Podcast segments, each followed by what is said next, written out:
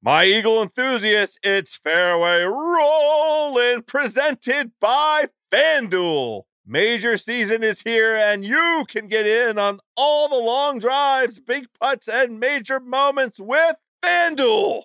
Check out live PGA Tour bets like longest drive, round leaders, matchups, birdie or better, and more. Plus, track every shot in the app and watch select par three holes while you place your bets. Download the app today and bet with FanDuel, the official betting operator of the PGA Tour. Ringer is committed to responsible gaming. Please visit rg-help.com to learn more about the resources and helplines available and listen to the end of the episode for additional details. You must be 21 years old or older and present in select states. If you have a gambling problem, call 1 800 Gambler or visit rg help.com.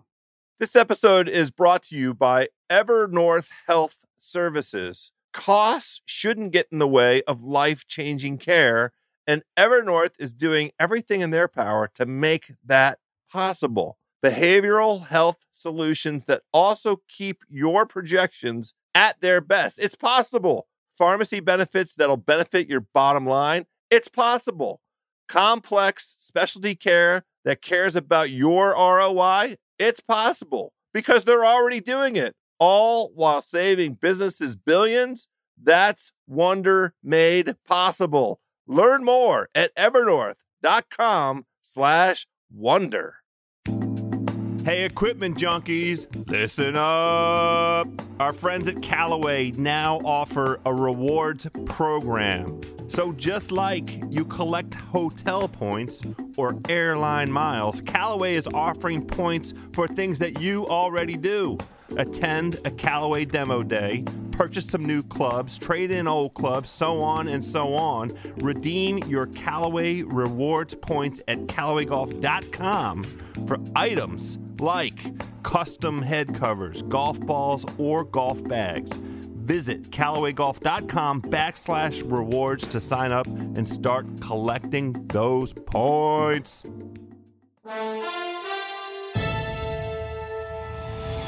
We are live on tape from Rio de Janeiro, home of the 2016 Olympic Games, and we will be talking to the architect of the Rio Olympic Golf Course, Gil Hanse, plus making our picks, kicking around the big news about Nike getting out of the equipment business, and of course, Jim Furyk's epic record-setting 58 on the PGA Tour.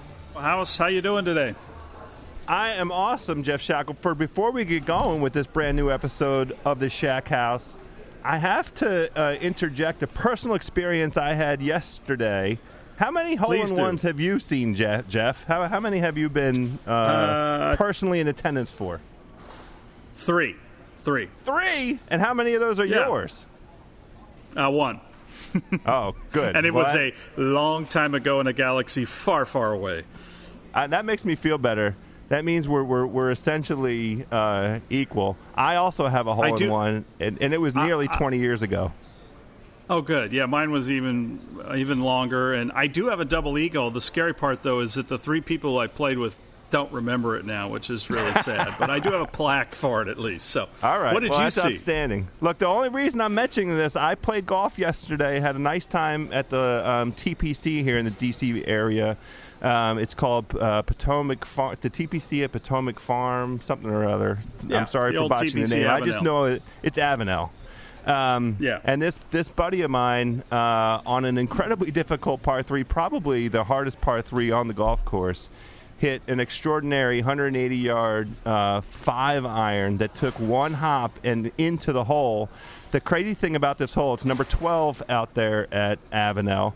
Um, you right. can't see the ball land on the green uh, for, for, the, uh, especially with the pin position where this was. So um, we all climbed the hill and walked onto the green and saw a divot 10 feet in front of the hole. Did not see the ball, and only one of us had the balls to walk over and, and ch- check in the hole. and he was it was such an understated. Oh, the ball's in there. It was it was like whoa, whoa and and then it then then the excitement built and. Uh, it was a pretty uh, spectacular celebration from that moment on, especially because we all knew that we would be drinking after the round. But uh, what a what a cool thing! It's chills right up the spine. Very nice. Yeah. Are you going to name names, chills, or does this person want to remain name, nameless? Oh no, no, it, it's all good. It's my my longtime homie uh, Eric Pelletier, my boy EP from Silver Spring. We call it, like to call it the Sprung. Um, yeah. knocked in that and his his his first hole in one ever. But you know, Very speaking nice. of, of chills and things going up the spine, how about Jim Furyk's 58? Yeah, wow. People are still talking about it, which is great. It's uh, it's tremendous. You know, it's funny. He, he shot 59. He actually was was uh, more under par in that round, but I think this one got people's attention because, uh, well, uh, let's be honest, uh, it was very close to being a 57, and and frankly, uh, maybe even a 56. Granted, he holed out a shot from a fairway that helps, but uh, 18 greens, just just as close to a flawless round of golf as you can get. It's just uh, it was magnificent to watch, and I don't know if you were watching or if you got to just see highlights. I only got to see highlights. I, I didn't plan on blocking off the first part of my yeah, day. Traveler Sunday. For, for the travelers. I know that may sound crazy. I knew that I would um, check in in the afternoon and catch some of it. I've actually played that golf course. Uh, it's probably seven or eight years now. Um, it's really cool. It's it's very uh, up and down. You're, it's, it's it has a yeah. surprising amount of elevation. You can't really pick that up um, from the television, but. Uh, what uh, uh, around and, and the point you just made, it looked like 56 was in the cards, Geoff.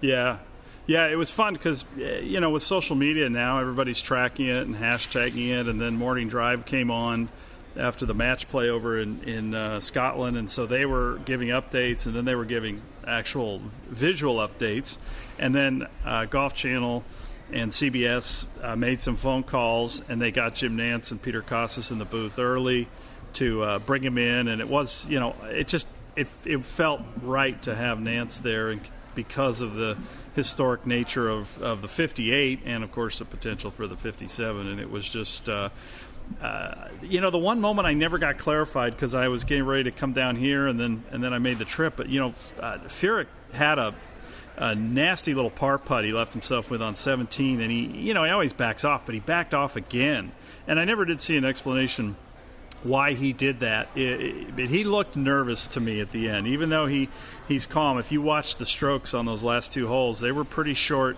and uh, he he he knew the moment, and that's that in itself is pretty cool. Like he said, you know, the only thing you get excited about on a Sunday like that is if you the guys in front of you are playing fast, and uh, you get a chance to finish and get home early. Like you just have no idea that something like that could happen, but that's the beauty of the sport. And how about the last two sub sixty rounds being by Jim Furyk? Amazing. So for a year that we talked about this with Jim Nantz, we talked about it again last week. A year that began with the idea that the the millennial movement was upon us. We had a big three, and we were expecting all these great things. We have a, a series of spectacular rounds from veterans and, and older dudes, and in fact, uh, you know, we we've uh, observed on Golf Channel wanting to try and provide some perspective and some context, and you know, where in history does this fit, um, Mark Broadie the uh, author of Each Stroke Counts, the innovator right. behind the um, strokes gained concept, actually tweeted out the top 10 best scores versus the field which is you know total strokes gained in a single round. Right. and, and, and, you know for this year did you see that that that list? No i didn't. Do tell. What do you what do you say so it was interesting. Uh, Furyk's um, 58 was indeed the best round of the year um, mm. so far, I guess is what I would say. Um, his, he was uh, 10.7 strokes gained better than the field. So the field average was 68.7, wow. and Furyk had a 58. Right behind him, I mean, right behind him, was Ken Duke's 65 mm. on Saturday of the Players. Ken's uh, strokes gains against strokes gained against the field was 10.6. So the, the, the field average uh, on that Saturday at the Players was 75.6, and, and Ken's 65 was uh, 10.6 um, uh, strokes better. Right behind that, you have Stenson, uh, and it was his 63 at the Open Championship. Uh, and Johnny Vegas made an appearance with a 60 mm. At the at the Barbasol. Wow. With a uh, and I don't. I have to confess, I don't really recall that round. It's an opposite field round, right? Yeah, that's yeah, yeah, that's yeah. an opposite the, field event. It's um, okay. Yeah, nobody was paying attention. Yeah. Uh, and then right behind that is is Stenson's 65 at the Open Championship in the second round, which was kind of surprising. Really? Uh, and then wow. sixth is, is Phil Mickelson's first round 63 at the Open Championship. That was exactly nine strokes better than the field. Okay. So that's an interesting, like you know, top, top six. Um, we, we were sort of batting around which rounds this year might uh, be out there as, as um, you know, the real remarkable rounds. You know, purely on this strokes strokes gained basis, those are your, your top six. We also mentioned Snedeker at Torrey. Um, that was back in, in February, and he's actually seventh on this list. His okay. 69 uh, in the final round, which won him the tournament, uh, or was it the third round that they ended up shortening up the whole event? Right, it was a 54 hole event because of the weather. No, they finished. Uh, oh, they, they finished. finished That's right. Pardon me. Yeah. You're absolutely yeah. right. So that yeah. was a fourth round score, 69, and the field average that day was 70, 77.9. So 8.9 strokes better than the field. Um, he's right mm. there. But I liked that you included in this uh, list of things to talk about DJ's 68 or 69, depending on where you stand with on the USGA proposition. yeah. That was such yeah, a we'll ballsy 68. I don't know where it's not on this top 10 list, but it was so ballsy. Yeah, and that was uh, nominated by a few people on Twitter who, who saw a tweet I put out uh, that another person had just uh, sent me and, and wondering about best rounds of the year because it has been a year where we've had just some really exceptional days of golf by somebody when everybody else was, was not so uh, so great. Ken Duke and Snedeker being the obvious ones, but but then it, that is great to have the strokes gained to kind of put those in perspective. I I, I feel like Phil 65 the last day at, at, the Open is is worth mentioning too in this uh, uh, year of great rounds. But yeah, they're all uh, these are all non uh, well, I don't know what you want. Some of them are millennials. DJ, I guess, technically is barely, uh, but uh, uh, yes, all old guys, and it's very yeah, interesting the, that, right, that that's uh, right. The, the, not just old guys, there, there are guys over 40. The only guy under 40 in the top six list here is, is Vegas. Uh, is Snedeker? Still under 40 or is well he he's seventh. Um, he's seventh yeah. that's all i'm saying you know. We have mickelson yeah, two rounds from stenson ken duke and jim furyk. Yeah. Practically senior tour guys. Yeah no it's awesome and it, it, it i think what it it does is kind of set up an interesting dilemma for, for Davis Love going forward with the uh, the Ryder Cup coming up because he's got four picks and he's got some very interesting names uh, swirling around at the at the uh, outer edges there of the Ryder Cup uh, list. And we, of course, talked to, to Jim Furyk, who's already an assistant captain, about this on Shack House a while ago. And he seemed to be pretty locked in as an assistant captain, but I'm having a hard time seeing how he gets left off the team with a second place at the U.S. Open and rounds like this and, and his steadiness. And it's it's gonna. I mean, it's a great problem to have for Davis Love. At least there's that.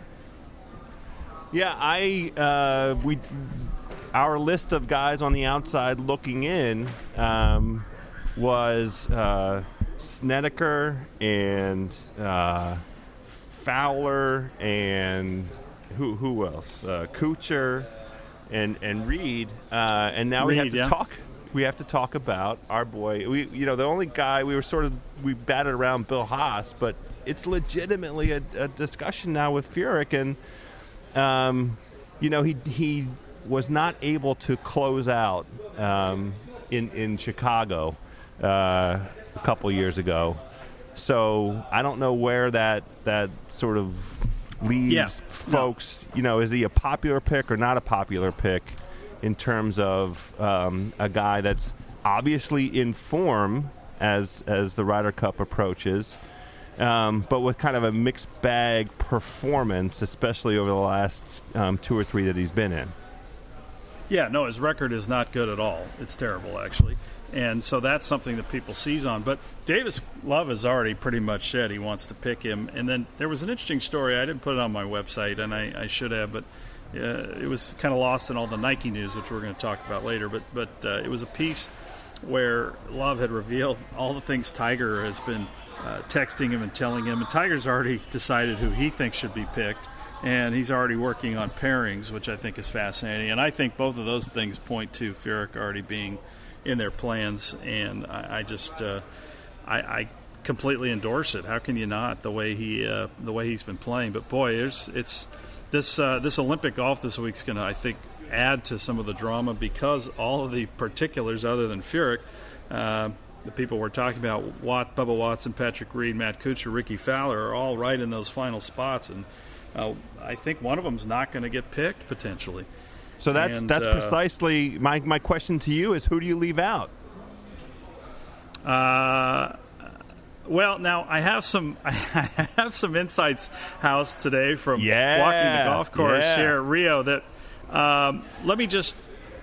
I don't want to make a, a too much of a judgment on this because I don't know the particulars. But uh, I watched the threesome of Rickie Fowler, Matt Kuchar, and Bubba Watson play, while Patrick Reed was playing about two holes back, I believe, by himself here at the Rio Olympic Golf Course. Um, and I, I, as far as I know, he was welcome to play with his American teammates, but just chose not to. Now, um, yeah, I don't know what those things are uh, elements you read into a selection, but uh, because yeah, they love to profess it's a team event, and um, you have to bond, and, you, and and yes, you have to kind of bond with your partner in foursomes and four ball, but um, yeah, the idea that somebody's good in the team room. I just don't know how important that is, and so well, it'll be interesting if if Patrick Reed's uh, more loner style ends up being a problem for him. Uh, personally, I think Bubba would be the one right now who would be left out if it were me, just based on uh, Reed's play in the Ryder Cup and wanting to have a younger player who's got an attitude. But uh, House, I think Bubba Bubba's going to contend for a medal here in Rio, so uh, that's going to throw another uh, little bit of a, a curve into this uh, into this mix. Well, look, look I'm going to uh, ask you a question. Reed right now is eighth. He went from 10th to 8th in the uh, Ryder Cup point standings based on his performance. I think he snuck in with another top 10 at the oh Travelers. yeah, I haven't seen the updated points. Nice. Right, I know. I- that is a, I- that's a big just- leap for him. Right, he went from 10th to 8th. So now he's on the list. He's on the team. Yeah. He's not a selection. The guys 9 through 12 are Snedeker, Okay. Bubba, Kuchar, and Rickie. Those are your your 9 through 12 spots and all those guys would have to be selections. So we're talking about at the moment Furyk replacing one of those guys and you think um, Bubba could be the guy that's um, on the outside looking in, except you're expecting big things from Bubba this week. Yes, so let's talk about that in a second. But let's hear a word from our uh, our good friends at Callaway. Hey everyone, your favorite internet golf talk show, Callaway Live, is back all August long with a great lineup of guests to join host Harry Arnett. As always, check out these at CallawayGolf.com slash Callaway Live or on Callaway TV, which is available on Roku and now Apple TV. This month's lineup kicked off with noted golf course architect Gil Hanse. I was there live. It was a great conversation. This week, Rich Eisen of the NFL Network joins the programs. Rumor is he will run a 40 yard dash, but with a twist. And on August 16th, world long driver Jamie Sadlowski, two time winner of that great event, has a special announcement about the future on the show. And then, just going totally rogue, I love this uh, about Harry Arnett. Akbar and Megan from Seamus Golf, a company you need to know about. They're going to appear on August 23rd. And then, Dodger great, Greg Maddux. Yeah, he played for the Braves too. Uh, August 25th. And Herm, you play to win the game, Edwards, will close out August on the 30th. House, how about that lineup, huh? I love that lineup. It's getting me in a football frame of mind, the perfect time of year to have all those fantastic football dudes uh, lining things up for us. Let's get it on. All right. Well, anyway, go to Callaway Live anywhere on the internet or on Roku and Apple TV to see the great lineup. And hey, check out the episode with House and myself from last year. Hey, there's a home burglary every 13 seconds. Most happen in broad daylight with a burglar ringing your doorbell to make sure you're away before breaking in. Ring Video Doorbell has proven to stop burglaries before they happen by allowing you to see and speak to anyone approaching your door using your very own smartphone. Now, Ring is using their advanced motion detection technology to protect your entire property with the Ring of Security kit. The kit includes a Ring video do- doorbell for the front door and a Ring stick up cam, the wireless weatherproof HD camera to keep an eye on other parts of your property. Ring Video Doorbell and Stick Up Cam both install in minutes and working together. They provide 24 hour, 7 day a week monitoring of your entire home, whether you're in the living room or thousands of miles away please, please check out ring.com slash shackhouse. For a limited time, our listeners get $50 off the Ring security kit. Boy, I would love one of those down here in Rio for my lovely, lovely accommodations this week. So join hundreds of thousands who protect their home with Ring. Go to ring.com slash shackhouse for $50 off. That's ring.com slash shackhouse.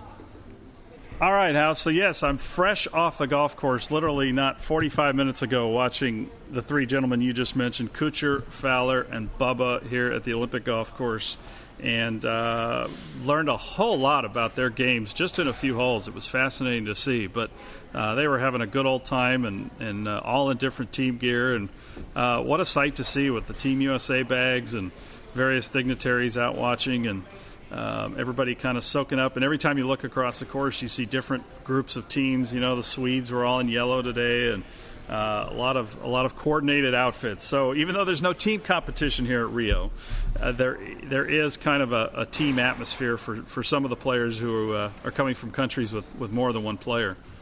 So uh, you didn't see any gambling out there, I guess. No, no, no. There, you know, here's the deal. So this is a golf course house that nobody has seen, and uh, they are not playing any kind of a game. They are just really trying to learn this golf course because, especially the forecast for, for Wednesday isn't great. Uh, there's a lot of rain, so they may only play nine holes. So they're trying to kind of do a crash course, and there is a lot of local knowledge to have to pick up out here, both in terms of just where to line up, how putts break, and then also how to play some of these shots around the green. So you you you mentioned. I just um, got a huge. Sorry, guys. I just got a huge beeping sound. I thought I got disconnected. Oh no, all good. We didn't, and we didn't Sorry. hear the beep. We didn't hear the beep. Sorry. uh, where do you want to? St- I don't know where I left that.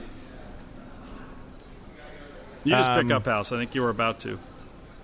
Yeah. So, so Geoff, you just mentioned uh, the forecast for tomorrow, Wednesday, and the impact that it's going to have on the uh, additional practice for the guys. The one thing that uh, our guest today, Gil Hanse, uh, mentioned um, in in previous interviews is the the one of the defenses of the course is the wind. Any idea of what the wind's going to be like through the weekend? Yeah, the forecast is for, for some decent wind, according to Gil. I just walked with him out there uh, a few holes, and he said that uh, the forecast he's seen have wind Thursday and Friday, and then uh, the weekend's a little bit more like it is today, which is just a nice breeze, very light, beautiful warm weather. So I think the practice round day will be a little wet. It'll probably soften the course maybe a touch. But he said, you know, the weather forecast here can be a little bit dicey. It's you're next to the water and things change. So uh, we'll see. It's ultimately it's just uh, 72 holes, 60 players trying to shoot the lowest score, and and it's going to be. Uh, uh, I, I think a, I think it'll be a good competition. It's certainly not the when you look and see the the kind of team com- camaraderie going on in the Olympics. You still wish there was some team component to it, but. Um, uh, but that said, what I here's what I did see out there, House that is of note. Um, Rickie's ball striking looks beautiful, but I, I was on Golf Channel this morning, and Todd Lewis there reported that, that Butch Harmon was discussing Rickie's game, and he said the one uh, weakness right now was his short game, and I, I thought that was interesting. So we were out there watching, and he and Bubba dropped balls uh, and just you know a few feet apart from one another on the fifth green, and we're had kind of a nice tight mow area with a little upslope, and then we're trying to play these little shots to a pin, kind of uh, close to the green. And and Rickie Rickie sculled one, he chunked one, he was he just could not play the shot very well. And then Bubba gets there and he hits this little low kind of stub funky looking shot. And of course, every one of them, he's just totally controlled and hitting them beautifully. And he was in great spirits. Uh, and I just thought the combination of seeing what he was doing around the greens on every hole and having no problem hitting these little creative shots, which is what Gil uh, wanted to see, I think, in this golf course. And then you see Rickie, where uh, where that's a little bit of a weakness. If he doesn't get that ironed out pretty quickly, it's going to be a tough place to score on because the greens are not super big, and you're going to have a lot of those little recovery shots here around the greens.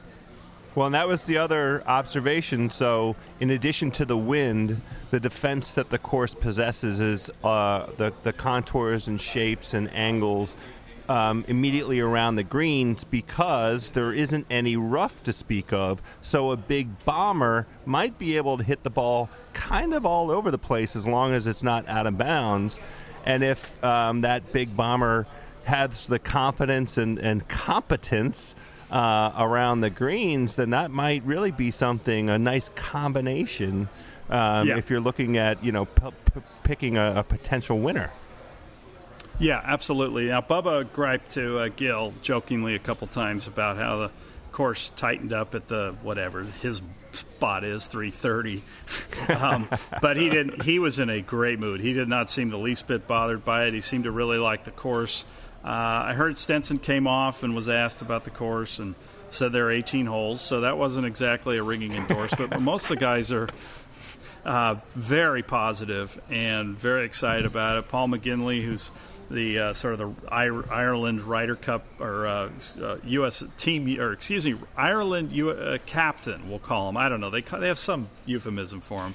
He basically was the guy who came down here and scouted everything for Rory and helped him figure out where to stay, only to have Rory not play. But uh, he won't tell you that, but I'm sure that was the case. Uh, Paul played and played with Padraig Harrington and just raved about it. Just said the course has so much nuance and interest, and there's really doesn't discriminate against any kind of player. Uh, there's there's uh, ample opportunity for the Bombers, like you said, but then there's got to be some some creativity out there. So everything that Gil will will discuss in the interview today, you'll kind of hear has, has been, uh, which we recorded um, just recently when we were uh, down at Callaway. Uh, headquarters and Gil was doing Callaway Live. You'll, I think a lot of it, what he had hoped to hear, has been reaffirmed by the players, which is uh, certainly a, a relief.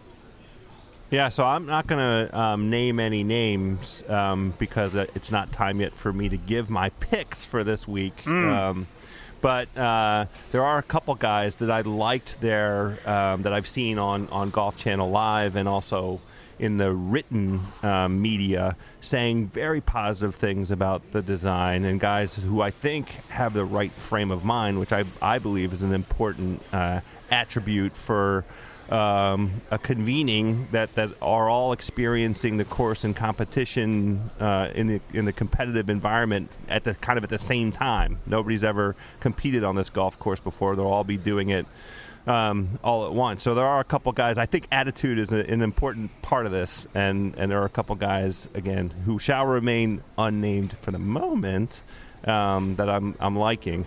Um, but you mentioned the interview with Gil. Let's hear what he has to say.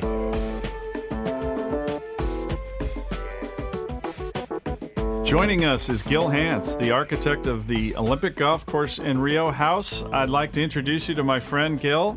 Gil, it's so nice to meet you. I'm going to try my best not to fanboy out here. Uh, I've had the great good fortune of playing Boston Golf Club a couple times, um, and I have seen what you were doing down at Streamsong. Huge, huge fan of your work. Um, so I'll, I'll, try and keep it in my pants during this interview. Yeah, that's that's good. Thanks, House. Appreciate it. Yeah, Boston Golf was one of our favorite projects. So much fun. Great owners, great piece of land, and uh, yeah, it was a, a long time ago. We had a little more time when we were working on that, and that was a lot of fun. Speaking of uh, projects and owners and time and all that good stuff, uh, you now have been away from this Olympic golf course project, and we don't want to get bogged down into to what a struggle it was too much. But uh, do you feel like it was worth uh, all the uh, misery you went through down there? Yeah, I do. I mean, I think you know, at, at the end result, we're really happy with. If if somewhere along the line the decisions that were being made that were out of our hands were about you know the impacting the actual design, move a bunker, fill in a bunker, change that green, et cetera, then I think that would have probably been the the time to call it quits because you know we don't want to build something that's going to be on the world stage and that ultimately you're going to have to apologize for. And if we ever got to the point where it felt like, hey, we're going to have to say sorry, that wasn't where we wanted to go with this, and we never got there. So, you know, I think it, with uh, separation and time, you, know, you don't remember it being so bad, and I think that there were some positives having some flexibility and some freedom to kind of rebuild stuff, reshape, let it sit, let it gestate for a little while before we got to a point of, of having to say, hey, it was it's done. And we had a lot of that out there. We had a lot of time to look at things. So, so Gil, um, there is a terrific documentary that I think premiered last night on the Golf Channel called Road, Road to Rio that really um, goes through the entire timeline and experience of um, from, from selection of you as the designer of the course all the way um, up to completion, uh, and and we saw some practice rounds in the documentary. But um, for our listeners, can you um, talk a little bit about kind of that timeline and some of the the highlights of your experience down there? Sure. Yeah, I think um, you know originally Matt Miller started producing, and then Mason C took it over. And uh, I haven't seen it. I was on an airplane last night, but uh, a lot of good reports from family and friends said it was it was very well done. Um, you know, it was kind of surreal. The start of the whole thing. You know, we went down there for the um, to to do the presentation. I had lost my passport, so there was a kind of a a messy situation of me even trying to get down to Rio to to do it. Finally got my passport settled, walked into the, you know, hotel about an hour and a half before the presentation. Got in the room and they had my name tag all messed up. It said Gil Hansen, not Gil Hanse. it was just, I'm thinking, man, this cannot go any worse. And then, you know, for lack of a better phrase, the lights came on. Uh, myself, Amy Alcott, and Owen Larkin did our presentation, and I thought like we, na- I really felt like we nailed it. Then the decision was supposed to be made a day after. That was postponed a month, and then that's right. I forgot yeah, about that. And then during the uh, the run up to it, we were waiting. Golf Channel had us mic'd up and a camera crew there saying, "Hey, they're gonna we're gonna make an announcement, but we're gonna have a camera crew with all eight of you, so we're not sure you actually got it." And we were supposed to get word at seven o'clock. and We didn't get word until ten thirty. So I guess this should have been uh, a little bit of a warning of how this was going to go as far as all the delays are concerned. And then Tracy, my wife, Kaylee, our youngest daughter, we moved down there. We lived there for about seven months with the intention of living there for a year. But after about seven months, when we saw the pace, we knew the construction was going to take two years instead, and we just couldn't ask them to make that sacrifice. So, you know, it was just one thing after the other. But as I said to Geoff, I, you know, looking back on it, at the time, it was as frustrating as as we've ever been. Uh, good friend of mine looked at me after the whole experience and he said, "That was your Obama course. You've aged like six years in the two years of building it." Um, yes, your so, hair was noticeably darker in the documentary. Yeah, yes, oh. exactly. It's much more youthful looking now. Um, but anyway, with that experience, you know, I, I, think it tested all of us. You know, we Jim Wagner. Who's with me on every project is is just so great at what he does. But we also had you know Neil Cameron, Kyle Franz, Ben Hillard and Ben Warren, and those guys lived down there. Now, get me wrong, four single guys living in Rio, so it wasn't the worst assignment ever. But when they're out on site, you know, they were dealing with these inefficiencies and the issues that were coming up, and the four of them just, you know, soldiered on through the whole process. And I think ultimately they made the golf course much, much better uh, through their dedication. And now we get to a point where, okay, it's done we're not allowed to play the golf course because there's a sort of they want to hold off for the test event. Mm. So you know, some of our guys have snuck out there at, at, night and played the golf course, but you know, it's just sitting there. It's pristine. Pristine. Neil Cleverly, the the maintenance staff have done a great job getting it ready. So I mean, we head down on uh, on Wednesday. I can't wait to see it. Yeah, this is going to be really a strange golf tournament in that we're looking at a course that. Uh, well, did anybody who played in the test event make it to the Olympics?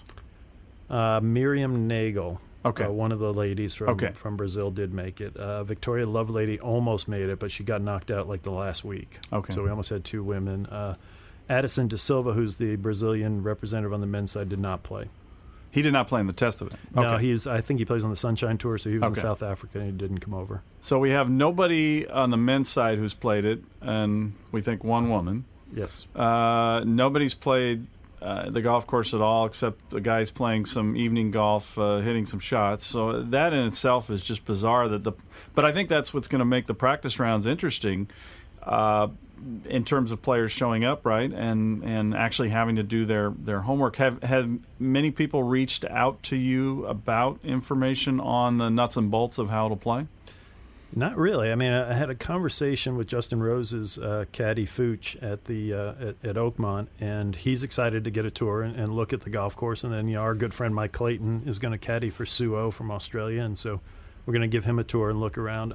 I'm expecting, although I don't know for sure, that you know, as as we're out there during the practice rounds, we'll get pulled aside by some people and asking, but. Um, no, you thought there'd be some insider information available out there, but no, nobody's asked. And I think it's it's the type of golf course, you know, Geoff, that you and I we like to build where it's it's everything's not right in front of you, everything's not evident, and I think it's going to be a course worthy of study. And the players who put the time and the effort in, and maybe go down a little bit earlier and have a little bit of extra time out there, I think will do well. So, in terms of the type of player that this layout um, you've you've come up with with your team. What kind of player do you think this might favor? You know, I, I speaking of inside information, uh, I tend to like to look at what the sports books might be offering in terms of odds of various things. So I I'm interested in your perspective on uh, what kind of player um, might have an advantage uh, under this the, with this layout that you've designed. Well, it's it, it, it's a wide golf course, so I don't think there's going to be a premium placed on sort of accuracy off the tee from just sort of keeping it in play. I think there's a premium placed on accuracy as far as getting good angles to go at some of these hole locations we've created. It's not long. Uh, you know, though you could get a bomber, could overpower it, but I think it'll bring a lot of the field together uh, as far as the way they play it. I think ultimately it's going to come down to you know around and on the greens as it does most weeks with these guys and girls. Um, you know, players who can be creative. I think there's some really interesting uh, recovery options around the greens, and I think if players are, are perceptive enough, um, I think that that'll be a, there'll be an opportunity there. So I, I, like somebody with a with a creative mind, a, a good short game, and, and, somebody who can roll it a little bit. I think at the end of the day, it's all going to come down to the weather. I mean, like a true links golf course, if the wind doesn't blow and the course isn't firm, they're going to shoot a million under, and that'll be fine because you know it's the Olympics, yeah. and you like you know we you know when we get into the Olympics, we always remember the record-breaking performances, you know the the, the world records, the the great scores, and I think if, if ultimately, especially if we're going to have a lot of casual golf fans maybe tuning in for the first time because it's part of the Olympics, I think that that's much more exciting to see birdies and eagles and, and see men and women uh, performing well or at the height of the game whether the score is high or low doesn't really matter to us. Um, take us through the design, the sort of nuts and bolts of the wind and the wind direction for this time of year, which is their winter time, and then also just uh, kind of give us a sense of what are we going to get in terms of a golf tournament with, in terms of fans, the number of people, the stadium setup, or is this going to be some oddball kind of uh, uh, security uh, driven? Uh, concept because I know you have a lot of native areas, so that always makes things a little bit different. But to kind of paint a picture for us of what we'll what, what we'll see. Well, we spent two Augusts down there building the golf course, and, and during both of those times, the wind blew pretty strong. I mean, you know, 15 to 20, not 35 to 40. It was kind of a, you know, a, a good steady wind and occasional gusts. So I think we're hoping that's what happens. And we built the golf course intentionally wide in case we do get those conditions, and, and the greens are not – going to be overly fast, and it's a function of you know the maintenance standards down there, but also the type of grass that we have. So I don't think we're ever going we're going to get in a situation where we have to suspend play, and I think that that was definitely in our minds as we hmm. built built the golf course. As far as spectators go, I mean, I think there are fifteen thousand tickets available. Really? We have no for, idea. for the week or no per day? per day. Oh wow! So we have no idea whether there are going to be people all over the golf course, or they're all going to be huddled in in you know, corporate hospitality, or if they're going to be up in, in bleachers. But when we designed the golf course, we set it up so that we would, you know, have the opportunity to put a lot of spectators on 16, 17, and 18. So I think you'll you'll definitely get that feeling as you, you see the finish of the golf course. Uh, through, scattered throughout the golf course, you won't see as much of that. And I think um, we're all just kind of wondering. You know, I don't think anybody's obviously the first time it's happened in the Olympics, and we're not sure uh, yeah. where things are going to shake out. Hey, Gil, Geoff and I have been going back and forth a little bit with the sort of ongoing uh, string of announcements from top players that they're not going to compete in this uh, year's Olympic competition. Um, and we were especially disappointed right here in the last handful of weeks with Rory and Jordan both pulling out. Um, f- from your perspective, um, kind of you're you're the you're the you're the mama of the course. What, what what's your thought on um, the the competition that we're going to have? Well, I, I, mean, you know, when we built the golf course, we were expecting to have the top players in the world be there, and and so it's obviously disappointing from a design standpoint that that we're not going to see you know the top players on the men's side. We will see the top players in the world; they're just going to be on the ladies' side. Um, that being said, I, I, I think that the competition, if it's compelling enough, and if we get a great champion that's all just going to be an anecdote to this thing. I think uh, you're not going to put an asterisk next to somebody like Henrik Stenson or Rickie Fowler or Justin Rose. If we get, yeah, even if we get a, you know, it may even be a better story if we get some underdog or some unknown that can kind of come come from Thailand or India or Argentina and and, and win a gold medal and really sort of springboard golf. So, yeah, I mean we're we're obviously disappointed. I know that the, the, the maintenance staff was disappointed as well, but you know, at the end of the day, we're we've built a golf course we're proud of. We're excited to see the players who are going to show up. Uh, we're excited to see their reaction to it, and and I think if all plays out well, we're still going to have some you know some very excited people putting gold medals on on after the competition. Well, and as you outlined, the, the course uh, will probably require a lot of good short game touch and imagination around the greens. So the way Rory's been playing is probably best he not go there since he seems to be struggling with that area. Yeah, I think you know while while all the other decisions were, you know, you talk about personal and, and only those players know what the real reason was, and, and, and obviously guys are in a situation where you know they're they're talking about families and, and you know that's totally understandable. I think the the only sort of decision that, that rubbed me the wrong way in particular was when you know Rory's commentary at the uh, at the Open Championship about it not mattering, and I know that there were you know 70 or 80 people who worked their butts off to uh, build a golf course that they could have a competition on. And i know that there are 50 or 60 people that every day go to work and work their asses off to try and get a golf course in the type of condition that, that these types of players will hopefully appreciate. And and for probably the most recon- one of the most recognized voices in golf to say hey this doesn't matter you know that that was pretty hard to take. Um, so just being honest. Yeah. No it was. It was yeah it i don't think he's going to live that down, and and he shouldn't live that down. That's going to have to go in the in the Rory story. He took a hit from that, really, uh, image wise. Deservedly so. Yeah. Uh, so, where do you, f- what do you plan to do during the golf? Are you going to go see some other events, and uh, and then and just are you going to just be out there every day watching? Yeah, I think we'll. Um, so I've been asked to be. I think the in the uh, lingo of the uh, IOC, I am a, a technical official. Uh, what does for that these mean? games, which means that I am wear a uniform? Yeah, act- actually, I do. No, I don't. Oh gosh, I'd, I'd be kinda- taking photos of that all Uh, day. exactly. No, it's it's a beekeeper's outfit to keep Yeah, you yeah, yeah. Like those guys who work the long jump in the uh, Yeah. track stadium. Yeah. exactly. No, so anyway, it's uh, I'm going to be sort of uh, on call for the setup guys. Uh, you know, Kerry Haigh, uh, Dave Garland, and, and Heather D'Onofrio are, are in charge of setup on a day to day basis. Mike Davis kind of is overseeing that, and they asked me to just kind of follow around and if they had any specific questions or thoughts or comments that you know being a new golf course um, i might be able to answer some of those questions they've asked me to do that. So i'll be uh, out there very early in the morning so we won't be drinking any caipirinhas uh, in the evening before i have to get up and, and go do my work. But then uh, Sad. after the players get out, we'll, uh, you know, I'll just, I'll probably pretty much just watch golf. I always enjoy that. I like Yeah. actually being out walking as opposed to kind of sitting and schmoozing. That's not really my thing. Is there a place to sit and schmooze there? Did they build the clubhouse? Are you kidding me? This is golf. Of course, there's a corporate uh, setup to this. No, There's- the, yeah. Well, the corporate tents. I oh get, yeah, no, no. The uh, yeah, the clubhouse is finished. Okay. and uh, the players will all change in there. That's I think that'll be. And you talked about earlier about security. I mean, there are incredible layers of security. So I don't know who can get into the clubhouse Yeah. except for the competitors, and you know. Um, but I think most everything else, all the schmoozing will be happening uh, in the corporate structure right off the 18th hole. And that is probably why golf is safe in the Olympics house because I think the corporate part, Gil, correct me if I'm wrong, has done very well for them, and and uh, we know that gets the IOC's attention.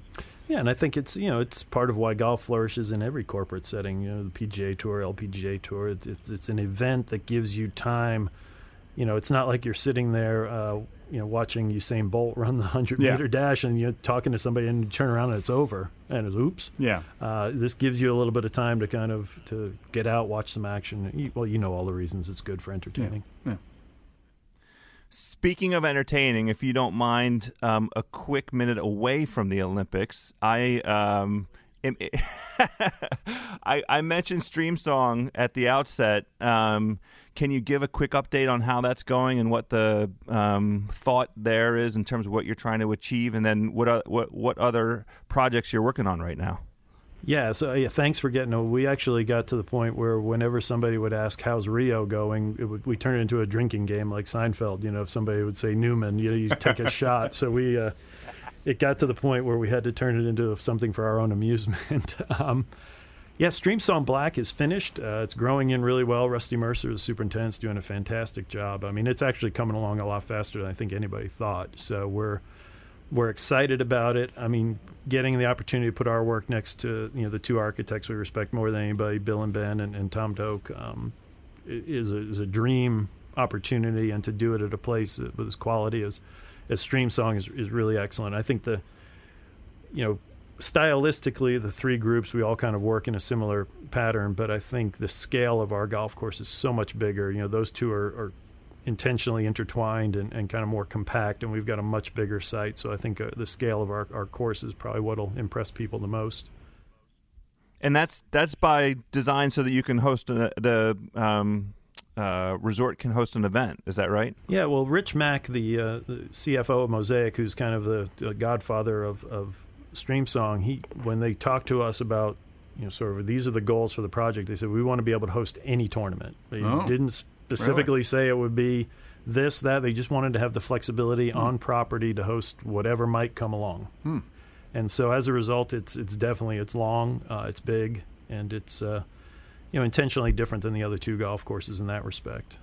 Hmm. Uh, we just finished a new golf course that's going to open up uh, just outside of Starkville, Mississippi, called Mossy Oak.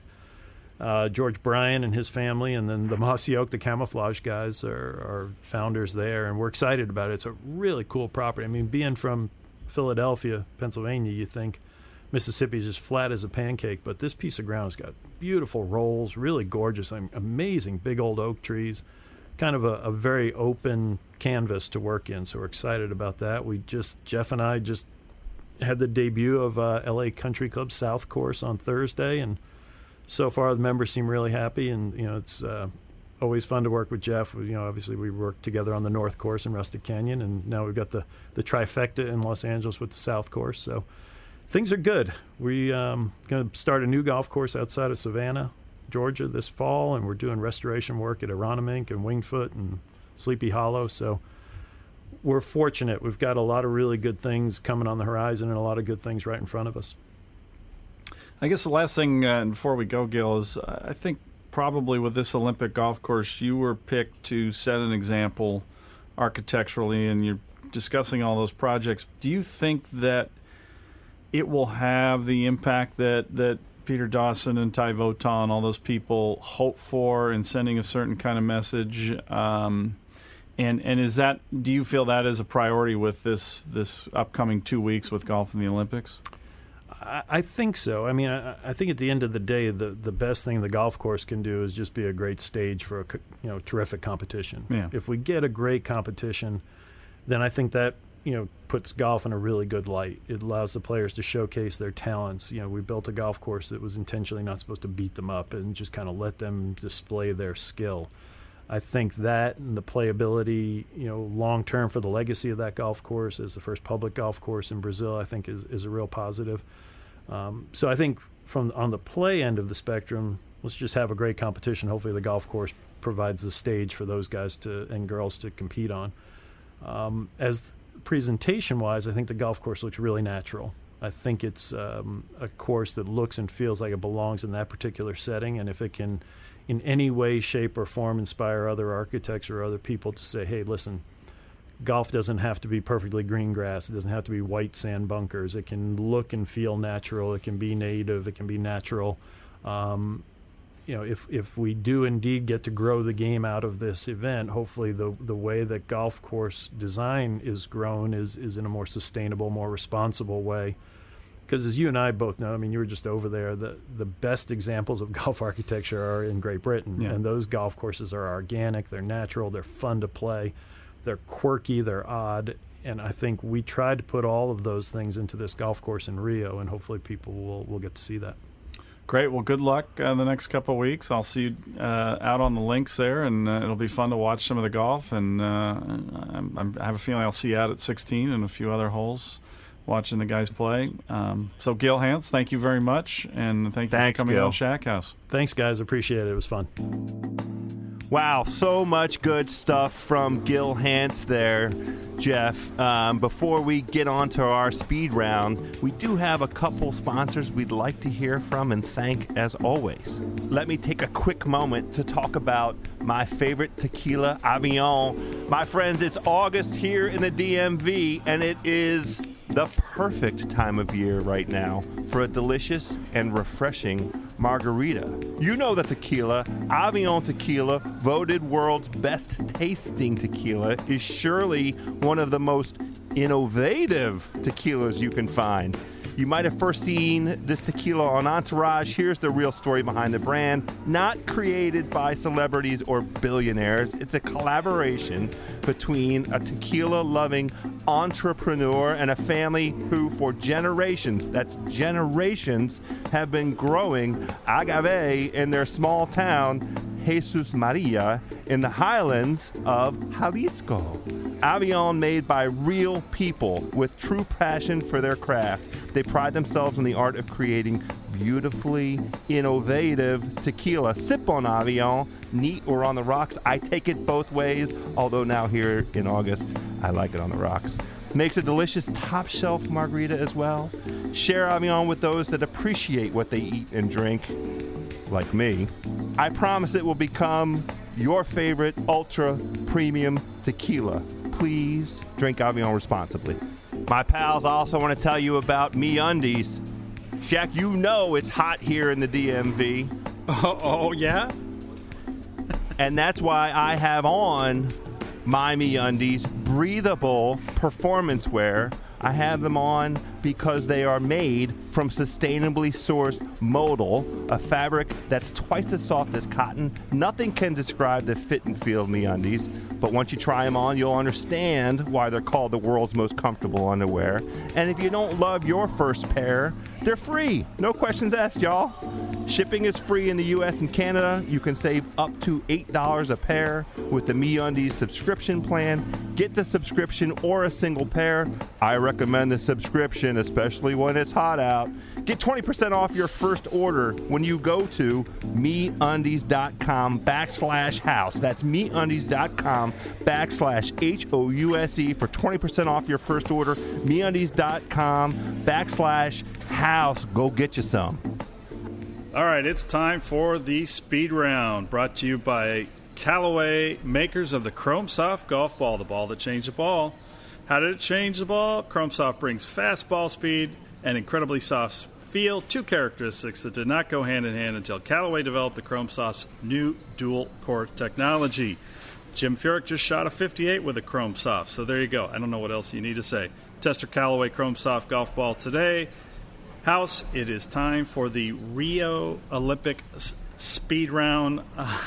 Uh, but before we get to the Olympics, because we have some picks, we're going to make our own prop bets since they're uh, non existent this week. One of the big stories last week Nike Golf. What was your reaction to the news that Nike Golf is getting out of the equipment business? So it was a mixed uh, reaction, is the way I would I would characterize it. On the one hand, I had this reaction of like, hmm, uh, that was only kind of a matter of time. It it, it feels like um, we have over the course of this season been looking for great performances out of headline Nike performers and haven't really um, seen what what we might have uh, expected, especially out of one guy whose initials begin with an R and end with an M, Rory. Uh, but um, you know, on the other hand, Nike is a behemoth. It's a massive company, and you know when it when a company of of that uh, order of magnitude makes an investment in something, and it's for, for Nike a small investment. It's barely been 20 years that they jumped into the game. It, it's kind of interesting that they have already sort of reached their their their limit with it And um, it feels coincidental, but maybe it's not, that their exit um, happens to be occurring simultaneous with. Um, you know, Tiger Woods, you know, probably last gasp, and, and Rory not doing any great things, and probably the best Nike player right now is Brooks Koepka, um, which is Yep. a pretty pretty great guy. You know, definitely a guy you want to have an investment in. Um, but it's it was you know interesting to me reading the stories that uh, you know it's it's just very expensive to be in hard goods in golf manufacture equipment manufacturing because of the constant and relentless innovation that's required. Um, I'm going to miss their golf commercials because I that speaking of innovation, I've al- um, I always uh, have always found Nike to be at the cutting edge of you know thoughtful and evocative and provocative, um, you know, uh, c- c- commercial promotion of their product. But anyway, that that's kind of my mixed reaction take. How about you? Uh, well, I, there's no question that the Tiger, uh, the end of the Tiger era, uh, is part of it. But where I, I'm stumped is that they've invested a lot in Rory and a lot of young players, and um, I- the, the the drop in the numbers is just didn't seem that significant to me uh, to warrant what they did. But obviously, people have been watching this, saw this coming. There were a lot of signs. They weren't at the PGA show. They weren't advertising like they had been. But I'm still stuck on how many players they signed coming into this year, and so. Uh, ultimately, where I get annoyed, House, as you know, is when people take some news like this and then say, see, golf is dying. Well, this was a corporate business decision, a bottom line decision, uh, a shareholder appeasement issue, and um, looking at the cold hard numbers. And I just, it just always annoys me when they take that information and translate that to therefore golf is not healthy because golfers are resisting constantly buying clubs in a, in a, a mindset that Wall Street analysts don't understand unless they play the game is just a it's a it's a ridiculous thing, you know, and and um, it's not a reflection on the health of the sport. I'm sorry that, uh, and it's also remember too. Look at the companies, and, obviously we're we're biased here with Callaway being a sponsor, but Callaway's doing very well right now. TaylorMade is coming back, and after after a terrible strategy of flooding the market with stuff, and these are companies that are devoted to golf. Um, and when they and TaylorMade will be better when it gets away probably from from from Adidas. And so these were big companies with a, an irrational mindset about what golfers should be buying in relation to other sports. And so, of course, you see multiple articles. And what really irks me is the articles are, you know, they're at the, the Fortunes and the Forbes and the Bloombergs. You know, they're pretty important uh, publications to be discussing the business of the game and and uh, and they for the most part Fortune Daniel Roberts uh, I thought had a better more balanced piece but some of them you just can't believe the descriptions they have for what this means for the the health of golf and so that's kind of why I always like to push back on these things when when I see that because I just don't think it's fair Well, we could keep going. Um, Yeah, let's not. But We- this we're is the not doing a speed very round. speedy speed Yeah, round. and Yeah. I think this is a All right. story that will continue to, to you know sort of write itself. Um, what's going to be super intriguing is seeing where all the Nike guys go, guys and gals. um, absolutely yeah Go over the next handful of months. We'll have lots of opportunity to continue to dive into this one. All right, so we're here in uh, Rio. We've been waiting for all these years. We now have a field. We know who is going to uh, be playing in Rio. Not everybody that uh, we hoped would be here, but still a very nice field and some people who are very happy to be here, who are very passionate about the Olympic movement. House, you've surveyed the uh, the numbers. Uh, I gave you a little bit of local knowledge, a little insight here today. Uh, who are you picking? So I Who's will going to start win with the who- gold medal? Yeah, I'm going to start with who That's I don't I think is going to. Uh, well, actually, you know what? Um, that's not the right way to say it. Either on. one of these guys Yeah. might win the gold. I'm just not betting on them. And Okay. so that that the odds Yeah, for both yeah. Stenson and Garcia are, are too sucky for me to mess with. Even though Hmm. Right. both of them make plenty of sense as winners of the gold medal in the 2016 men's uh, men Olympic golf competition.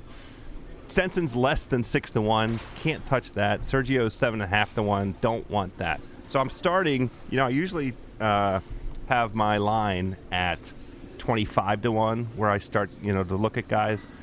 For this competition, I'm starting at 16 to 1. There's one guy in Okay. particular who I watched quite a bit on the Golf Channel last week, who I like um, where his game is. Now, I know that you have a slight different, uh, slightly different opinion because he's had some chipping issues. But my guy at 16 to 1, Martin Kaymer, I'm going to allocate a little capital to Martin Kaymer. Okay. I found Okay. his um, his interviews, uh, and I this is kind of a recurring theme. He's very thoughtful, and when he's given some Oh, time, is. and it's just kind of a, a conversation, um, he he really um, you know displays a level of of sort of. Uh, analytics and perspective that I, I find very becoming. So he made me a believer through the interview. He also um, showed quite a bit of a, a kind of a patriotic um, vibe and, and described how he's been blown away by the experience of physically being there and being around the other athletes. And that's exactly the kind of frame of mind that I think sets up for an extraordinary performance. So I like the fact that he is in form, as demonstrated at the uh, PGA up there at Balti. He had a very nice uh, four rounds, a place he was, uh, you know, he, he, he's he's comfortable in the PGA environment. Um, and I think this course is going to be less of a challenge than than, than Balti. And so uh, I like Kaymer at 16 to 1. The other That's guy a great I like. pick. The other guy I like. Here, well, now let's before we leave Kaymer, let me just say this. So he has problems around the greens. Um, if you remember at Pinehurst, he won the U.S. Open essentially with sort of some some chip yips. He just putted off uh, from off every green. Here, the grass is pretty similar. It's a zoysia, um, which is usually very spongy, but this is a new grass. It was brought here uh, uh, by David Doguet from, from Texas. He actually, literally, house brought two handfuls of sprigs on an airplane flight, and all the grass you see on this golf course is from that that collection he brought to the sod farm here. And so this grass is it's it's tightly cut. It's in beautiful shape around the greens. It's it's discolored because they're they're trying to dry it out.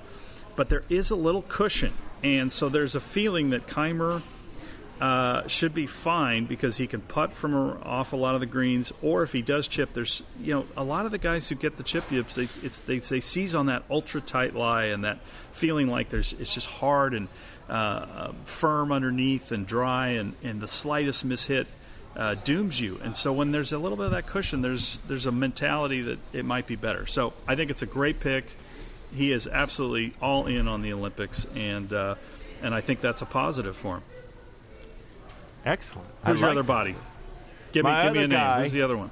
You mentioned him, and another guy. Uh, I'm going to stick with the old guy theme, the old guy momentum. I'm taking my main man, Paddy Harrington, at Hmm. a delicious 50 to 1 right now. Okay.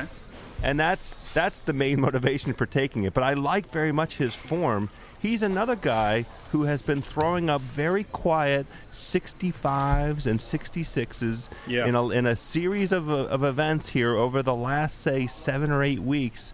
Um, whereas I, I look up and there's Paddy Harrington out there throwing up the low round of the day and I like very much um, sort of hi- him as as the the leading flag bearer for for Ireland. Um, I just think it makes for a, a neat story. He's got the proper No. mindset, Yeah. mindset, and and you know he's got the right disposition for it. At fifty to one, I like my boy Paddy. He also has a karma thing going for him, uh, House. I don't know if you're aware of this, but he and Matteo Manassero were at uh, in Switzerland when the announcement was made for golf. They were part of the presentation in person to the IOC to get golf in the Olympics. And so they're in the second group out, which I thought was a really uh, sweet thing to do in the pairings to kind of tip a cap to the, the guys who. And Michelle Wie was uh, on the women's side, and oh shoot, somebody else on the women's side. I'll, I'll know it for next week's pod when we do the wrap up and the women's preview. But they were there in Switzerland, and there's a great shot in the documentary on the Golf Channel where you know Matteo looks over. It's like he goes, "Oh no, wait, did we not?" yeah, he couldn't understand. The vote thing is very confusing how they do it, and he gets this look like, "Oh, it's great, we got it in here." So he and Padraig were there shaking hands with everybody, and so karma wise, I think those two have a little something going for him. And you know, Matteo played well at the Scottish, and that kind of helped get him up high enough to, to be here for when uh, Molinari decided not to play. Uh, so great pick with Padraig. Oh, and Paul McGinley told me this morning, big name drop there again, double double McGinley main, uh, name drop in one show. Uh, that Padraig loved the golf course, just absolutely loves it. Is uh, just having a blast playing it. So that is never a bad thing. Um, I love your picks, but I just feel like it's a three way race uh, for favorite at least, and I'll be shocked if Sergio, Henrik Stenson, or Bubba Watson, one of those three is not the winner. I, Bubba would not was not in my uh, on my list, as you probably know, but after seeing the way he's playing out there, how happy he is here, and uh, what little shots he has around the greens, I mean, he is in a great mood today, and. Uh, I, was a little worried that the Olympic thing he would get too emotional because he's so invested in this. He bought tickets, the whole thing, but he looks very, very happy, very, but also focused, and I think that's really important. So the the journey here hasn't caught up to him in any way. He looked great physically, and uh, so those are my three standouts. Now, House, did you?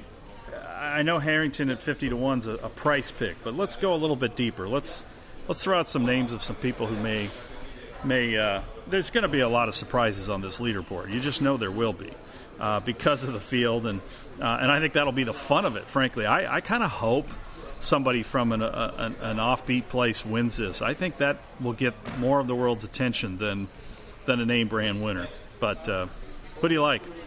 So in that vein, um, another guy in the fifty to one range that. Um, would uh, have the benefit of delivering to South America a gold medal. I love Johnny Vegas. Johnny Vegas Yeah. has been hot, hot, hot, hot, hot like the DMV, hot the last you know six weeks or so, um, and I I think that's a really neat story. Uh, that, you know, he, he, him delivering to the continent. You know, the first time that golf's been competed since 1904. Uh, delivering to South America the first time the Olympics were ever competed there um, a gold medal is a pretty cool story. So that that would be my long shot guy. Okay. Well, now that Emiliano Grillo has been reunited with his golf clubs, the Argentinian I think would be a, a fun one. I mean, he's not a real uh, small name anymore now that he's won on the tour and he had some really good play there at Baltusrol. Uh, I'd also throw out Soren Kjeldsen of Denmark, who's been playing very well. Uh, good player on a uh, on, a, on an interesting architectural uh, uh, golf course like this one that's got a lot going on. And then Anirban La- Lahiri is a great player who I think from India will be, but uh, a, a fun one. Now, House, do you have a? Can you throw out a name? Let's your pick for low golfer that uh, most people have never heard of. Well, you know, you, you beat me to the punch with Kjeldsen. Um, he has been. Oh, in, come in- on! in- people have heard of Uh, him. He's been a pretty good. He's, I, you know what I'm looking He has. for are guys that have been playing well, and Yeah. you know, guys where, where you you that are throwing up these 64s or 65s or 66s sixes over the last several weeks, even on their um, own respective tours. Uh, I'm going to go ahead and mention uh, Fabian Gomez. Um, Hmm. He's a guy who uh, earlier has a, a, a PGA Tour victory already this year. Right, the Sony. And yeah. yep, yep. And um, so certainly has all the game in the world.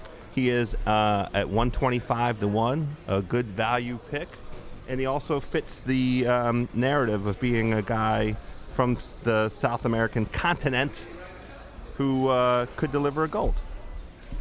I think. All right. Well, I'm going to.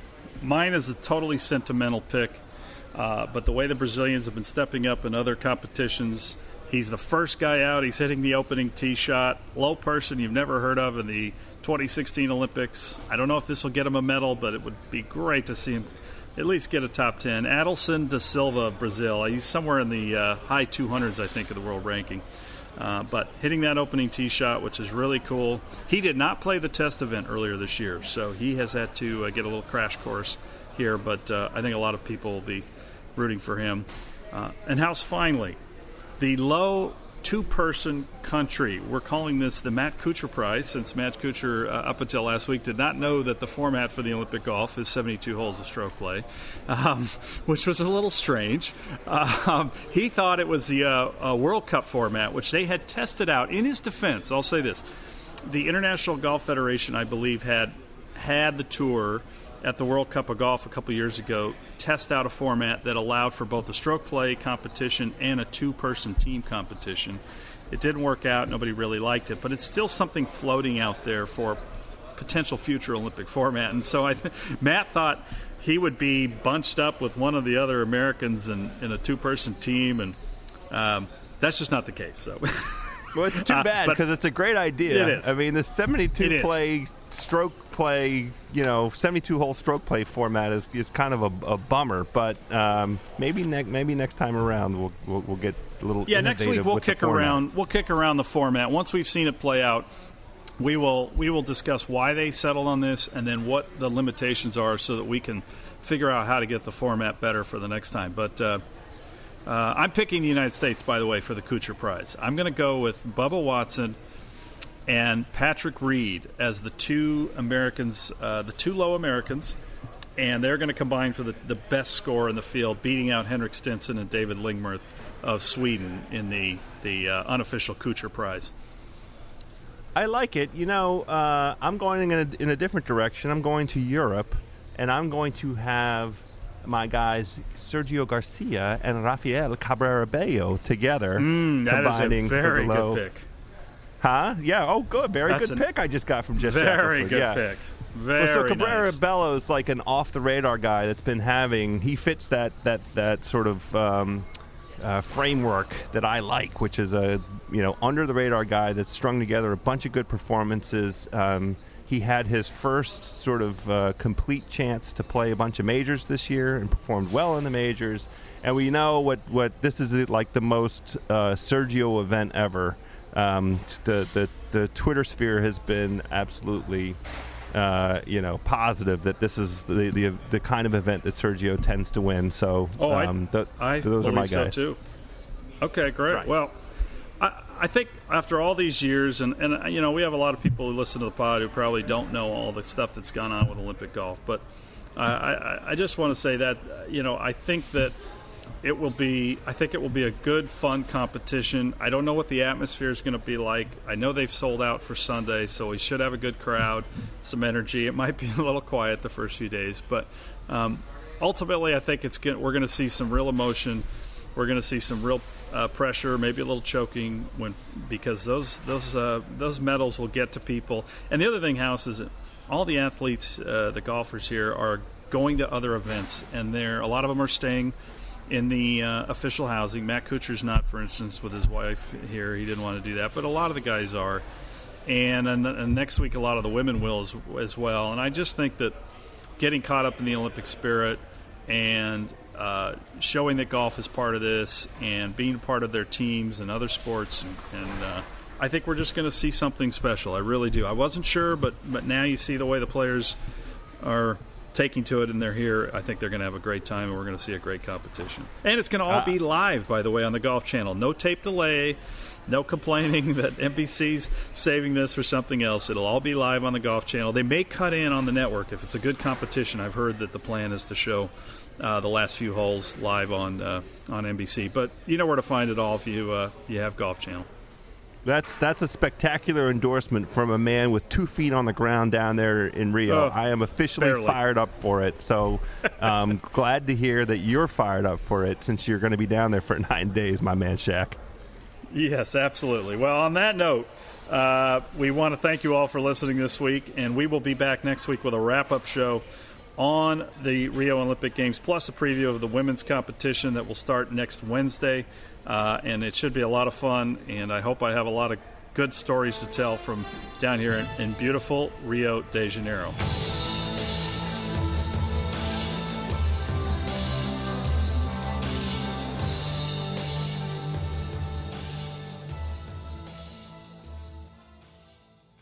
Friends, Shack House is presented by Callaway Golf, the number one iron in golf. Callaway irons have a face built to change the game. They push the industry further and irons iron performance farther. The six iron that I hit over number 13 at Chevy Chase Club yesterday, proof in the pudding, 20 yards over. Come on now. If you're not playing an iron with Callaway's industry leading 360 face cup technology, then you're playing inferior technology. You're losing out on distance. Nobody wants to lose out on distance, Geoff Shackelford. 360 Face Cup. 360 Face Cup allows Callaway to make the face as efficient as possible, which means more consistent ball speeds at every impact location. This face belongs to the number one iron in golf, and it's a face built for distance. Callaway, the number one iron in golf. And we also want to thank our good friends at Avion. Avion Tequila was not created by celebrities or billionaires. It's a collaboration between a tequila loving entrepreneur and a family who, for generations, have been growing agave in their small town, Jesus Maria, in the highlands of Jalisco. Thanks again to Avion for sponsoring today's Shack House podcast. It's made by real people with true passion for their craft. They pride themselves on the art of creating beautifully innovative tequila. Sip on Avion, neat or on the rocks. Also a delicious top shelf margarita, especially when it's hot here in the DMV. Share Avion with those that appreciate what they eat and drink, and I will promise, I do promise it will become their favorite and your favorite as well. Ultra premium tequila. Please drink Avion responsibly.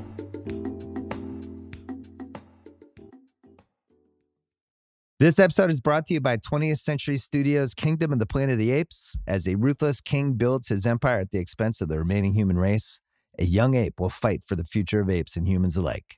Kingdom of the Planet of the Apes. Enter the kingdom in IMAX on May 10th and in theaters everywhere. Get tickets now.